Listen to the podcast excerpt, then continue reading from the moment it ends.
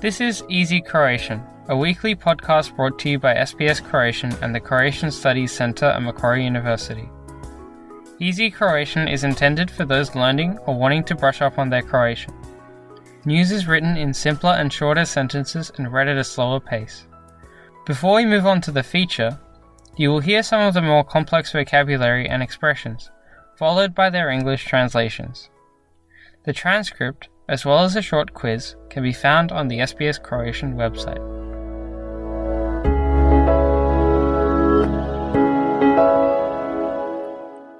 Slušate Lagani Hrvatski. Ja sam Jasna Novak Milić. Danas govorimo o nenamjenskim gotovinskim kreditima. Što su i tko ih može dobiti? Najprije donosimo prijevod najvažnijih termina i izraza redoslijedom kojim se pojavljuju u prilogu. Nenamjenski gotovinski kredit. Personal loan. Otplaćivati kredit. To repay a loan. Naknada. Compensation. Otplata. Repayment. Rok otplate kredita. Loan repayment term. Kamatna stopa. Interest rate. Stalni boravak. Permanent residence. Zajmodavac. Lender. Osobni kreditni rating. Personal credit rating. Financijski stručnjak. Financial expert. Slijedi prilog. Uslijed povećanih troškova života, mnogi se građani Australije odlučuju za nenamjenski gotovinski kredit. U Australiji se takav kredit zove i osobni kredit. Kao i drugi, i ovaj se kredit otplaćuje kroz određeno vremensko razdoblje. Najčešći razlozi za podizanje ovakvih kredita su renoviranje kuće ili stana, kupnja automobila, vjenčanje ili putovanja.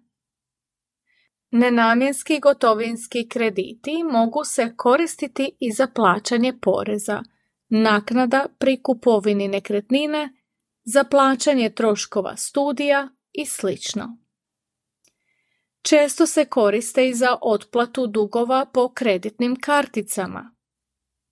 Prednost je gotovinskih kredita što omogućuju kontrolu troškova, međutim, nedostatak su im nerijetko visoke kamate. Iznos nenamjenskog kredita obično je između 2 i 100 tisuća dolara, a rok otplate između 2 i 7 godina. Kamatna stopa najčešće je fiksna. Kriteriji za dobivanje nenamjenskog gotovinskog kredita razlikuju se od banke do banke.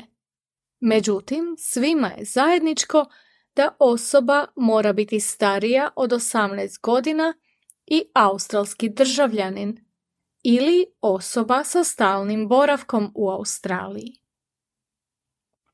Prije odobravanja kredita zajmodavci provjeravaju identitet i radni status klijenata, njihovu financijsku prošlost, imovinu i postojeće dugove. Ukratko, zajmodavce zanima vaš osobni kreditni rating, koji je pokazatelj toga koliko uspješno osoba upravlja novcem. Što je osobni kreditni rating viši, to je kredit lakše dobiti, a moguće je i da će kamate biti niže.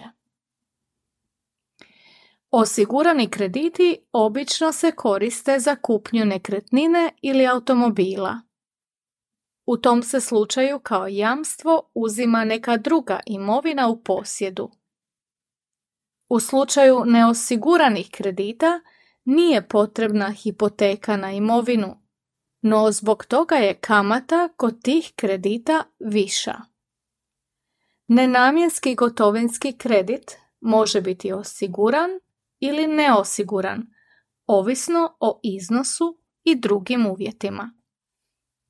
Uvjeti i kamatne stope za nenamjenske gotovinske kredite mogu se značajno razlikovati, stoga je važno usporediti sve ponude i pažljivo pročitati uvjete kredita. Preporučuje se i savjetovanje s financijskim stručnjakom ili bankarom.